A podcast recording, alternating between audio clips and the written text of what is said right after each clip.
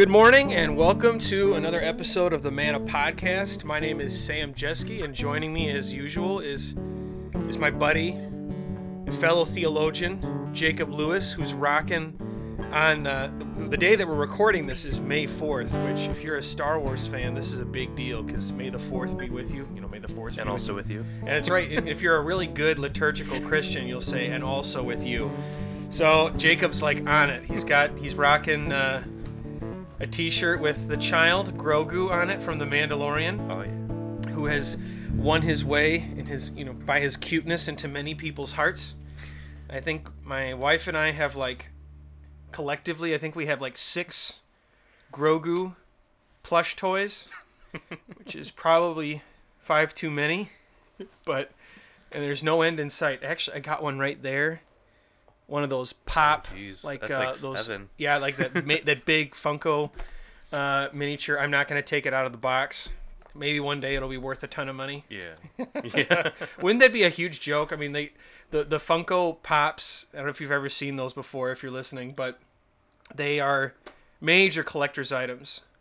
Uh, wouldn't it be funny if like maybe 50, 80, 100 years from now, those are worth absolutely nothing? But I, I I don't get that impression, but anyway, we have one of the child. Um, but uh, yeah, on this uh, 4th of May, may the 4th be with you. Um, and uh, but in all seriousness, we're ready to jump uh, back into the Augsburg Confession, uh, which is where we left off last time. We um, uh, last time we were checking out. We had looked at Articles One, which was kind of recapitulating um, uh, the doctrine of God um, as outlined and affirmed in the, by the Council of Nicaea, uh, but then also um, in the Nicene Creed, which flows out of the Council of Nicaea, um, uh, which underscores the Trinity. That there's one God, three persons, one divine essence, three distinct persons Father, Son, and Holy Spirit um, that uh, the Lutherans were adamant in in uh, making their case again and again and restating that we're not tritheists. We're we're holding to solid confessional Christian teachings. Um, that they were creedal and that they subscribed to the Nicene Creed, and uh, but then also we looked at Article Two in that of uh, original sin, and the really big takeaway is that um, the Lutherans underscored the biblical teaching of original or total depravity, original sin, that at birth or even at conception, we see in Psalm 51 that we were all born with a sinful nature. And the, the tricky word that uh, the confessors used, or at least as it's translated into English, is concupiscence. Mm. And the idea there is, I guess you could say, is is the sickness of sin. It's a disease that we're born with, like a virus, and that is um, that in and of itself is is sin. It's it's not a proclivity to sin um, per se. I mean, it certainly it certainly gives us a, dis- a disposition towards sin, but it is sin in and of itself, and that's mm-hmm. what that's what the confessors are trying to underscore. It's not just that like we're we're like the leaning tower of Pisa that has a list to one side, and we have a there's an inclination or a or a a proclivity to falling over. Hmm. we are fallen. we are fallen, um, and um, that's really important because um, this flows into really the next two articles of the Augsburg Confession. That being Article Three, the Son of God, who Jesus is and what he had come to do and why that's so significant. But then also Article 4, which is the article on justification. And if we if we don't understand what I, what I'll often say in Bible information classes is that somebody might be really scandalized or offended by like why lesson 1 or lesson 2 is sin. You're like, "What? Why are we hmm. talking about this?" The thing is, though, is that in order for us to, to, to really sink our teeth into and understand the good news that we have, and we have to first talk about why we needed good news in the first place. Mm. um, so, but uh, before we do that, I guess I don't know. I mean, we kind of we kind of ended Article Two. Maybe we wanted to get into it a little bit more I don't know, Jacob. After a week of percolating on this stuff, was there any other stuff that you wanted to add it, either you, you wanted to add either to Article One or Article Two? Yeah, so I think uh, I think the only thing that we missed last week was that second paragraph, right? Which was Yeah. basically our churches condemn the Pelagians and others who deny the original depravity is or that original depravity is sin. So I don't know. Do you want to define depra- or pla- or excuse me, uh, Pelagianism? Yeah, so I guess how some people have defined it is that there's this divine spark in you that um, basically you at birth are equipped with all of the faculties and resources you need in order to, to find God, discover God, and work yourself into a right relationship with God. Uh, so your intellect, will, and emotions are um, are maybe maybe tainted, but they're completely um, there is a not to say that there isn't a sufficiency in that kind of like the natural knowledge of God. It's not saying this is not what they're getting at. The the, the Lutheran confessors are not denying that that God has you know written eternity on the hearts of men or that he has as uh, J. Warner Wallace has said, you know, the Christian apologist that, you know, that his fingerprints can be seen by humanity across the cosmic crime scene of creation like through you know, by observation of nature we can we can rightfully and rationally discern and come to the conclusion that there that there's a creator. But that's not what they're getting at. They're talking about how i can by my own thinking or choosing or by my own willing uh, or willfulness or volition or by my own faithfulness or by my own inner meditation or observation of the world or my devoutness or devotedness or my own goodness, I can somehow work my way up to being in a right relationship with God. I can somehow ascend the ladder or I can somehow um, I can be my own savior pretty much. Yeah, and so essentially, wi- wi- within the Pelagian system, you also have well, they would completely deny any kind of inherited or imputed sin, right? Right. And so basically, uh, Adam just kind of serves as a bad example to us that we, I guess, tend to follow, you know, Right. more times than often. So it's not so much that we inherit a sin nature from Adam, but that he just kind of serves, you know, as that bad example.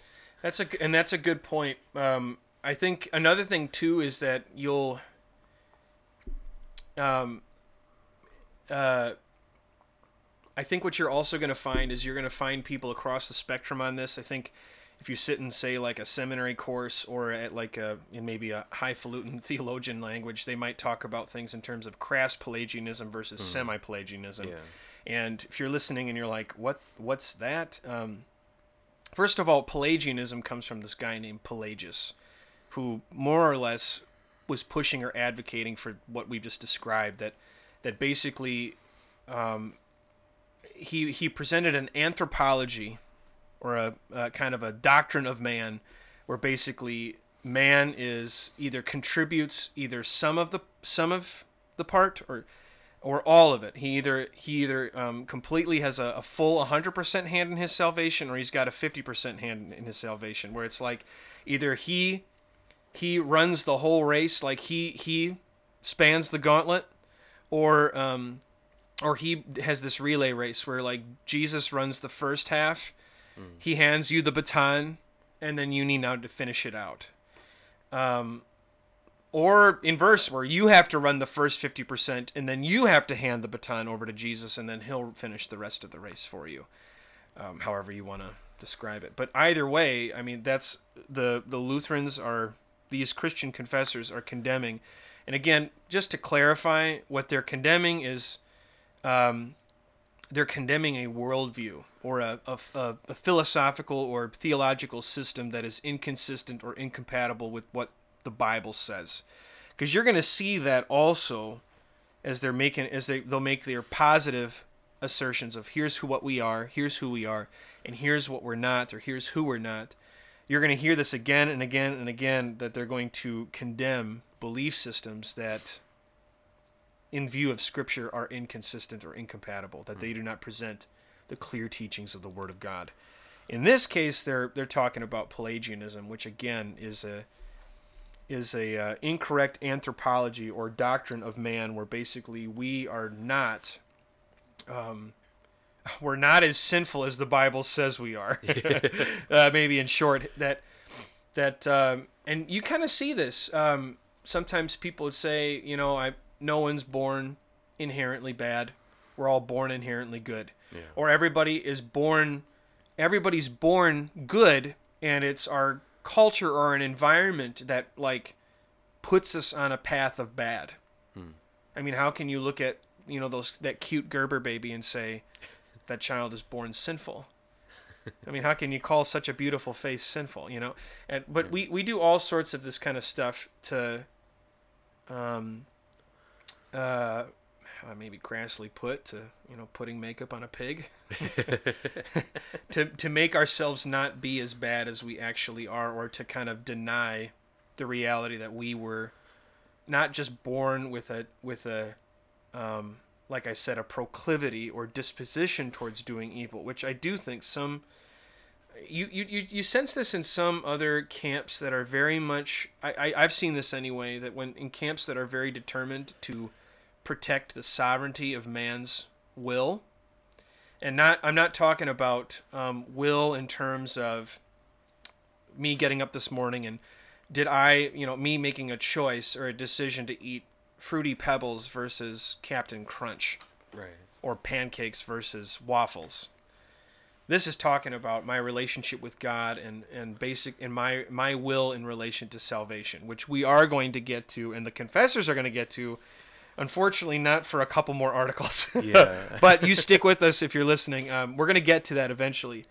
but um, we're talking about in terms of salvation, my basically human faculty in relation to my right standing with God and my confidence before God, and why it is so critical um, that it is impressed that uh, the our original depravity, the our our total depravity, our original sinfulness, the concupiscence, the, the disease of sin that we have inherited, that is sin of itself. It's not, um, I can't say, you know, oh, I'm a, I'm a victim of circumstance or oh, this only, this, this, like I'm handicapped, but I'm still, I'm still able to, you know, I still have the divine spark in me. No, that's not what the Bible says. The Bible paints a picture that we're born spiritually blind, deaf, dumb, and dead. A spiritual corpse that has flatlined, that cannot resuscitate itself. It cannot bring itself to life. Um, as as silly as somebody who's gone into cardiac arrest, they've flatlined. As silly as it would be for them to then suddenly wake up and look at the EMT and say, "Hey, can you give me one of the paddles?" I'll take the other. You know, you take one, I'll take the other one, and the count of three, we'll zap my. We're gonna work a miracle and zap myself to life. as silly as that sounds, that's on a spiritual level. That's exactly. I mean, it, it would be just as silly for me to say I, a spiritual lifeless corpse, could somehow.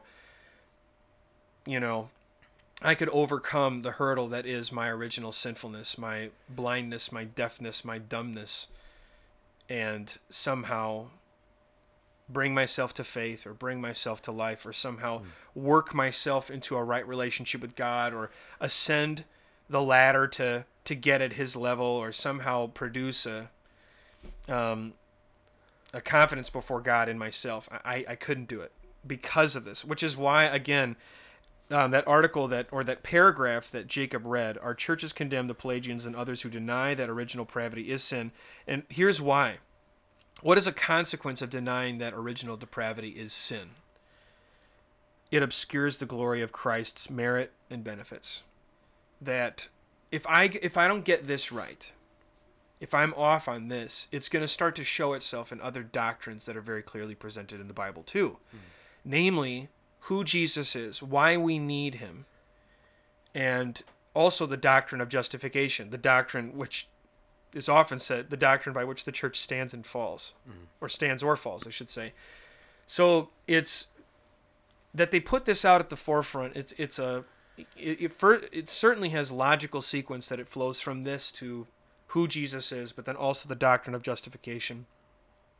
But also, um, if we screw this up, we're gonna screw this up in other areas. Um, I've heard, uh, you know, you've mentioned, you've given a shout out to the to the fifteen seventeen guys. Oh yeah. Um, you know, the guys at the Thinking Fellows, for example, they'll and which is definitely historically backed up without a doubt that um, one, it has been often said that a big doctrine that was that reemerged really to where it needed to be again was the doctrine of justification but but not just the doctrine of justification. The you see this right here that another doctrine that um, reemerged to where it needed to be in terms of its clarity and presentation was the doctrine of original sin.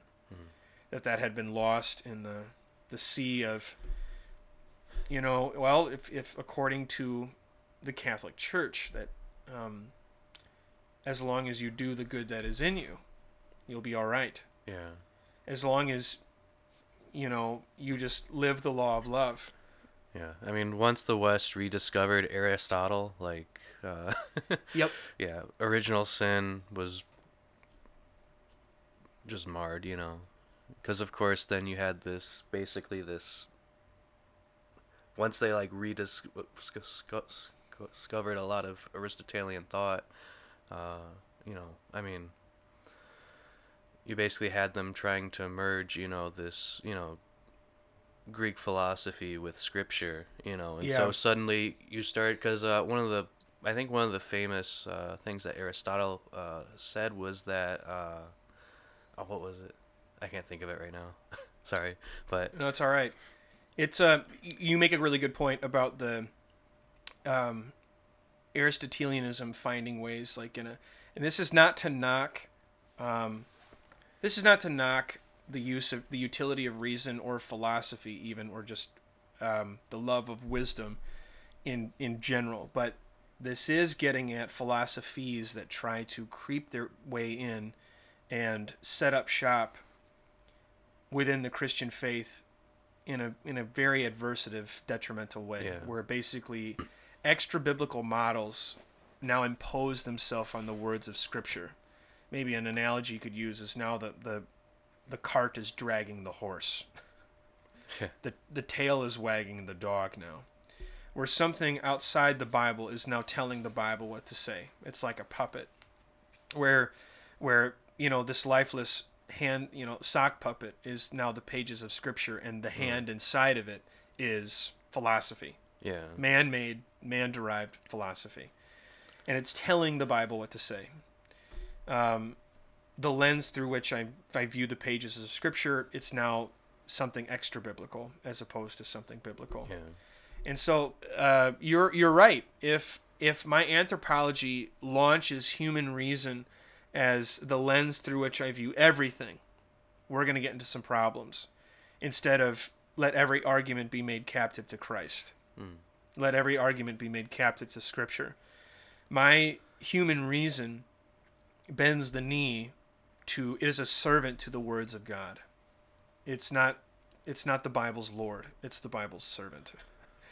Um, same thing with our same thing with our our will and our emotions too. These are not these are these are good things that God has given us, but I think all of us can agree that even on our best days, our intellect, our will, and emotions are are visibly off. Mm. Um, just the other day, I was talking with somebody who um, was, we'll put it this way, as they were as this as this individual was describing her life to me, it was very apparent that she was outlining how original sin has impacted quite adversely her intellect, her will, and her emotions, to the point where how she felt was imposing on what God objectively said about her, or was imposing on what God had objectively said about her.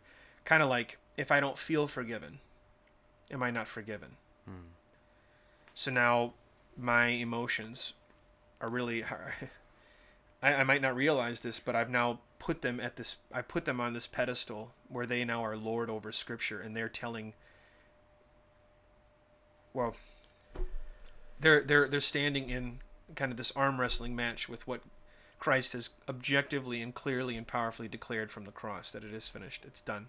I've paid it all. Um, if the vine is holy, then so are the branches. Mm.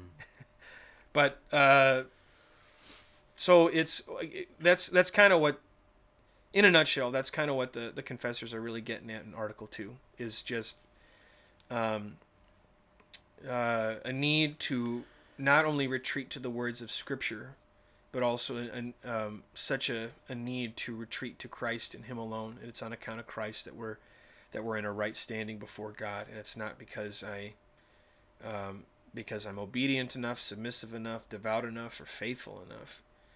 Um, it's purely because of who Jesus is and what he what he's done for us that he would be perfect. He was the perfect man when I'm when I quite frankly sucked at sucked at it. Like I, I couldn't do it. Like when I'm a lousy brother, when I'm a lousy husband, when I'm a lousy friend, when I fail as a pastor, when I fail as a an employee at Bass Pro Shop, you know. Christ was he was the perfect all of those things for me, for you. Um, but but uh, I'm getting ahead of myself. Um, uh, Jacob, you got any other stuff that we want to really touch on with Article Two? Um, not really. Other than I brought up this quote because for fun this week I've been kind of flipping through the Council of Trent, and uh, one of the quotes that, because uh, I was wondering, do you think the reason why they bring up Pelagianism here is, I mean, of course, like when you're talking original sin and you're talking about kind of the antithesis to the biblical view of ori- original sin, like of course you kind of have to bring up Pelagianism, you know. Mm-hmm. But uh, I just wondering, do you think another reason they brought it up was because, though I'm sure a lot of the, uh, well, the Roman Church would obviously deny that they were Pelagian at this time, you know, but considering quotes, well, and well, I mean, but considering kind of the, what you were talking about, how you know you have this. Uh,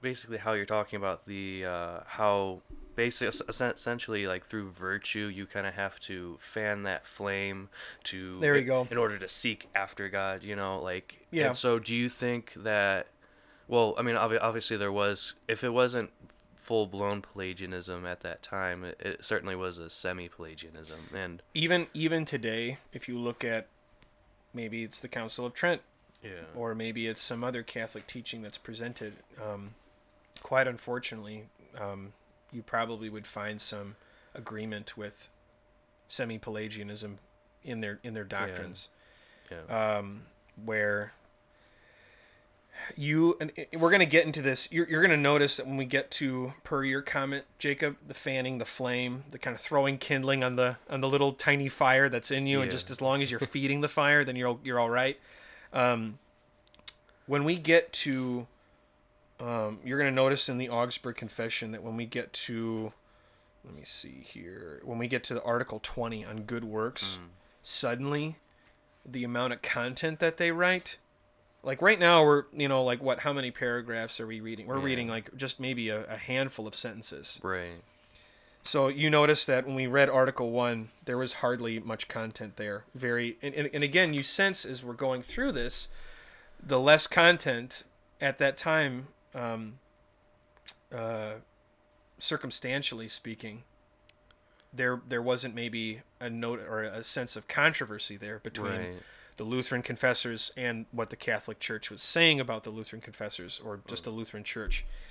But then when we get into the article on good works, suddenly, you know, there are like multiple pages, at least in the reader's edition that we're looking at right now. There's Oh, a lot of content. yeah So we're, we might do multiple episodes on that, but they're laying a foundation towards, you know, it, there's very much a, Melanchthon very much sought to, to present this in a very logical progression where we're building off of prior building blocks.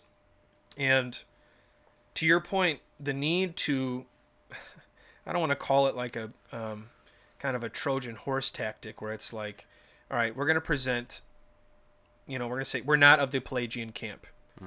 And if we have your head nodding there, then when we get to good works, you know, per your agreement and giving us an amen per article 2 here, then you're going to have to condemn some of this other stuff that we're seeing evident in the Catholic Church or ever Yeah. evident in the church today that that we've gotten the doctrine of good works wrong. Why? Well, we've gotten the doctrine of justification wrong, and another reason we've gotten that wrong is because we've gotten the doctrine of original sin wrong too. Hmm. And I at least that's the impression that I get too is that there's they were sensing that Pelagianism had found a commonplace within the Christian church Yeah. that they had found it starting to set up shop and like the why behind what we do motivation matters right? I've often in bible uh, bible information classes i've used the analogy of you know my first job that i ever had i, I cut grass for my my congregation in milwaukee you know Hmm. when i was a teenager. My dad's the pastor there and and and i'll often ask um, you know how do you think i did cutting grass as a teenager? Well i suppose it maybe depends on my motivation huh? And you know my dad would come out and he would point out like all these skippers and all these little spots that i had missed you know i'm hastily trying to get this done. It's a hot summer day. You want to knock it out and get it done. And that my dad had to come out so many times and point out all these things that i had missed. And i'll just ask what do you think my motivation was? And everybody says well it's money. As a teenager you know. I'm like Yeah. you're right. Those video games and movies won't pay for themselves. You know? But when and it my motivation is is absolutely critical here. If my motivation is i'm just in it for myself. I'm in it to get it for myself um, it shows in what we do. The why behind what we do as christians it, it flows from justification. It doesn't precede justification. It proceeds from justification. It flows from that which christ has won and done and declared to us for us. And that's why Article 4 is that on justification, and Article 3 is that on the Son of God. Hmm. That these are so critical to have clarified and put out on the outset so that everything else, there's going to be a solid foundation for discussing. I guess that in a long roundabout answer, that's that's Yeah. maybe what I would get at. Why why bring up Pelagianism? Yeah, and I'll definitely say, like, when I first read through the Augsburg Confession, one of the things that really surprised me was how they basically only use about a paragraph to talk about justification. I thought, considering that it's kind of like the chief point, if you will, that they're trying to make, I assumed that it was going to be, you know, similar to the good, good the, the good work Yep. article where I I thought originally it was going to be, you know, pages, but you know, and and, do you think it it's that way because they assume that their understanding of justification was so biblical that there was really no controversy at all, you know, or Uh, or do you think it was just because I don't know, like they assumed that you know the opposition, you know, already had a decent understanding. Well, if you get to, as you've already mentioned, when you get when you arrive at the Council of Trent, you definitely see that anybody who says that, quite vehemently stated, anybody who contests that we are justified by faith apart from works, let them be anathema. Um, and I'm willing to bet that that same attitude very vociferously was was present at the time of Luther too, as it Mhm. was. Um, I that's that's a good question. I'm sure that um, I'm sure that some other people might have some contributions to that too. I I think maybe maybe um, as you like we see in the article on repentance and the articles on good works, um, some key words and terms are going to be fleshed out a lot more. Um, that are incredibly important in the conversation that maybe you don't see fleshed out entirely here. Um, and we're, we're going to get to justification a little bit here, but um, for example, if I words like, um, oh yeah, words like justify and words like faith, depending on who you're talking with, they're going to mean something completely different than what the Bible says. So, if you're having a conversation with um, some folks within the Catholic Church, they're going to understand faith to be the intellectual assent, where it's like I'm now, I'm comprehending, understanding that which the Bible says. They would not talk about faith as a trust. It's kind of like a head knowledge versus a heart knowledge thing. Yeah. And um, whereas the Lutheran confessors are presenting a biblical definition of what faith is, it is a trust. It's not, first of all, it's not a work that I generate within myself. It is something that, that God works through His Word. And we're going to get to that in a little bit here. Um, namely, when we get to Article 5 on the ministry, um, that being the ministry of the proclaimed Word. We're going to get to that in a minute.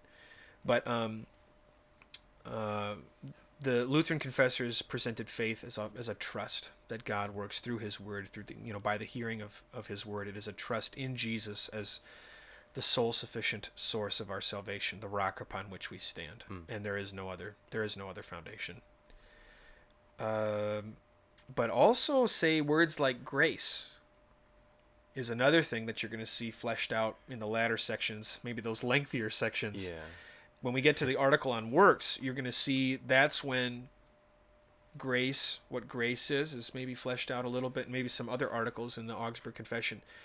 Today, people will talk, or the Catholic Church will talk about grace as gas in the tank. Hmm. I'll often put it, how you do, you do good works to get more grace. You do, and then that grace allows you to do more good works, which allows you to get more grace, which allows you to do more good works. and little by little, your your car, proverbial car, so to speak, is getting from where you are to the mansions of heaven. Mm-hmm. Therefore, they can say with us in view of Ephesians 2 8 9, it is by grace that you are saved.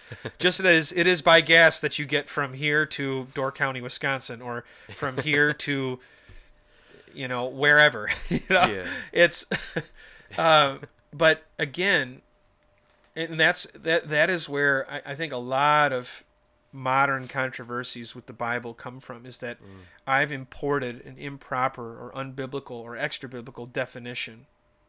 It's a semantic game. I've yeah. I've kind of like ushered in and and like uh, snuck in like a Trojan horse almost. Um, it, it it has the guise of the word grace, but actually what's inside is something completely not biblical, unsafe and unsound even. So we're gonna.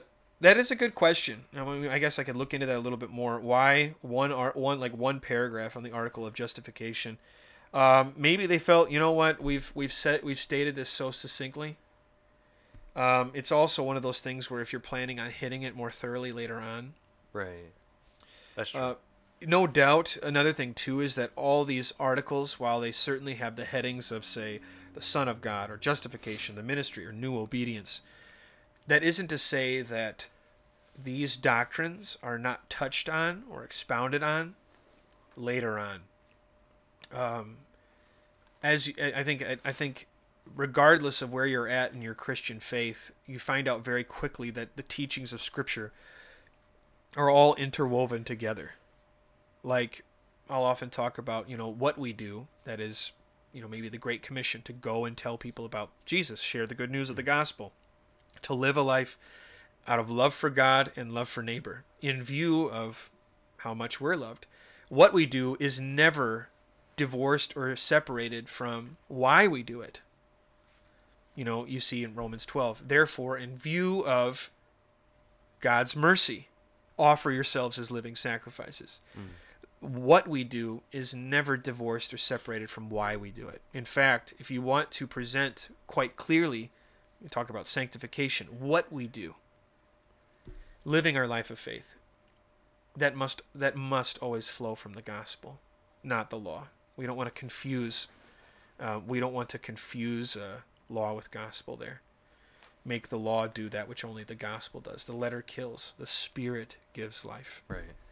Um, but I guess uh, that's a that was a very lengthy intro introduction to an article that we're we're not even at yet. We're but but but well technically yes we are, but we have to go through Article three first. I guess uh, Jacob, you wanna um, you wanna read Article three, Sure thing. Yeah. or maybe we could read say what up to like read paragraph up to paragraph three. up to paragraph three. Uh, yeah. Actually, you I'll know what? it. Let's read. Let's just read the whole thing. Whole thing. Yeah. All right. Our churches teach that the Word that is the Son of God assumed the human nature in the womb of the Blessed Virgin Mary. So there are two natures, the divine and the human, and separately joined in one person. There is one Christ, true God and true man, who was born of the Virgin Mary, truly suffered, was crucified, died, and was buried. He did this to reconcile the Father to us, and to be a sacrifice not only for original guilt, but also for all actual sins of mankind. He, he descended into hell, and truly rose again on the third day. Afterward, he ascended into heaven to sit at the right hand of the Father. There he forever reigns and has dominion over all creatures. He sanctifies those who believe in him by sending the Holy Spirit into their hearts to rule, comfort, and make them alive. He defends them against the power or against the devil and the power of sin. The same Christ will openly come again to judge the living and the dead, and so forth, according to the Apostles' Creed. I like that last line where Yeah. basically they were notice if, as you were listening to that. Um, if you go to a congregation that regularly recites the Apostles' Creed, I'm sure you were like, "This language sounds incredibly familiar," and that was intended. they they're I don't want to say parroting the words of the Apostles' Creed, but it's like, hey, again, we're creedal Christians. We're not we're not subverting these historic Christian confessions of faith. Um, notice how it underscores again that the Word is the Son of God. This was this was something that was brought up in Article One. So again, kind of what you were saying, Jacob, is you're going to find them touching on points that were made earlier and restating them as they relate to the particular doctrine under discussion. Um, it underscores that there are two natures, the divine and human nature, inseparably joined in one person. Um, it's not saying there are two Christs. There is one Christ, true God and true man. Um, I've often referred to that as this is just divine math, that God does not um, expect us to completely rationalize or wrap our minds around. Again, um, we let human reason be captive to the words of Scripture. And, uh, and I like what they say.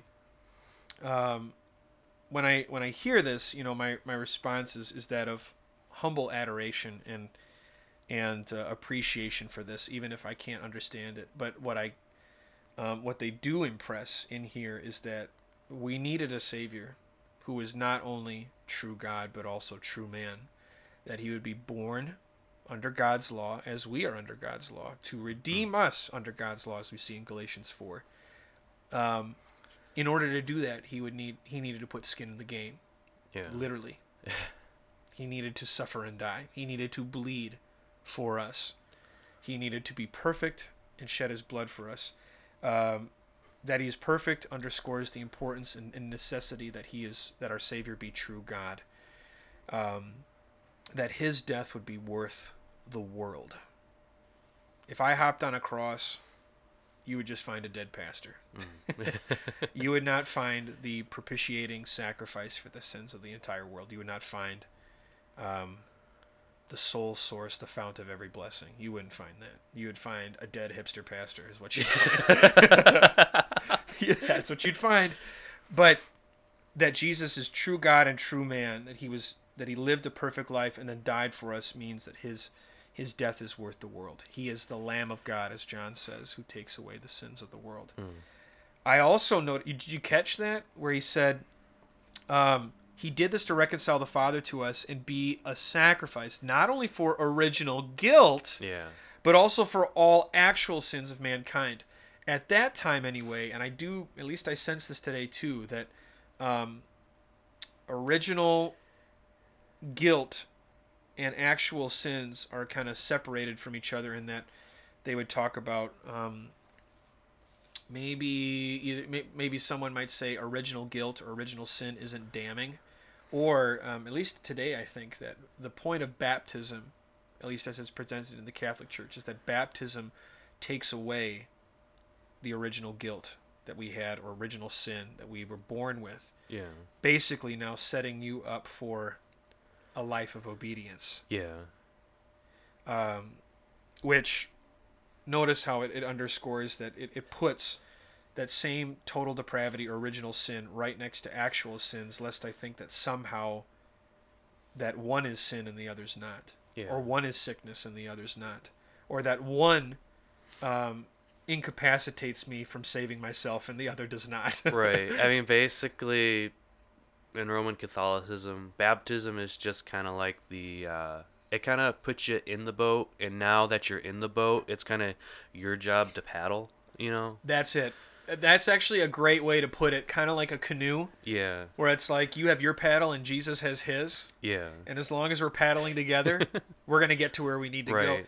And here's the thing: is that we had no oars in the water. Let's just let's just run with that analogy for a little bit. Original sin in relation to who Jesus is, um, why we needed a savior, such as such as our God and Savior Jesus.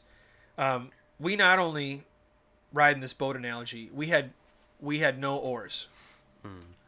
It's not even like we just had one and we're going in circles. We had none. And to make matters worse, there's a hole in the boat, and we're taking in water. Yeah. Or better yet, we're drowning. Yeah. we don't have a boat at all. so, um, what it's again, it it uh, this flows very naturally of the previous article, but also notice how it just it it's just poetically expounding on the words of the Apostles' Creed, and if I didn't catch it while I'm hearing it, notice how it just says at the end, and so forth, according to the Apostles' Creed. Um, so, yeah. Yeah. Um, Yeah, and one of the things uh, at this portion of of the article, one of the things I wanted to point out was I really like how how it's worded that Christ truly suffered, was crucified, died, and was buried. And so one of the things I appreciate about that is that you know they're essentially asserting that our faith is not just built on myths, but on an actual historic person and historic events. yeah. You know, because uh, one of my favorite genres of literature is mythology. And one of the things, because uh, even uh, Dr. Jordan Peterson points this out in his Yep. podcast, where one of the things that separates Christ from Horus or Zeus or Odin or any other, you know, god is that we is that the the holy texts where he's written about uh, can actually pinpoint him to a specific part of history and Mhm. and that there's actual historic evidence that he in fact was real you know that that, Right. that he exi- existed in in, in in in time and space you know and so one of the things that i appreciate is that word truly that that they put in there that this really did happen Yep. you know That happened, and it, it, that word in there is there twice. That this, and exactly what you're getting at, that God, contrary to other religions that unfold in the anecdotal, where it's just some dude had a vision and he wrote it down, and it's, Yeah. I need you to believe it now. yeah because God told me this is what happened. but that God would, that He would put skin in the game meant He would marry, in some ways, He would, He would visibly communicate His fidelity to to, to the creation that He had made, by then becoming part of His creation. That He would then take on humanity, and that He would marry His plan of salvation to space and time. Hmm.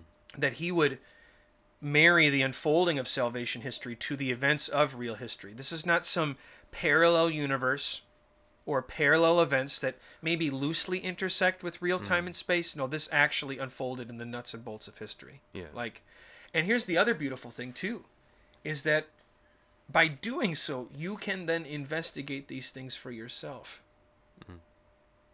You know, um, you you get that sense either from the, the book of John or the book of Luke or, Luke or the other Gospels too, that you can investigate these things.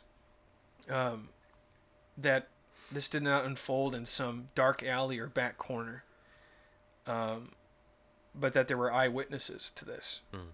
Um, with every added historic event, historic place, or historic character, you increase the falsifiability of these claims that you're presenting as true.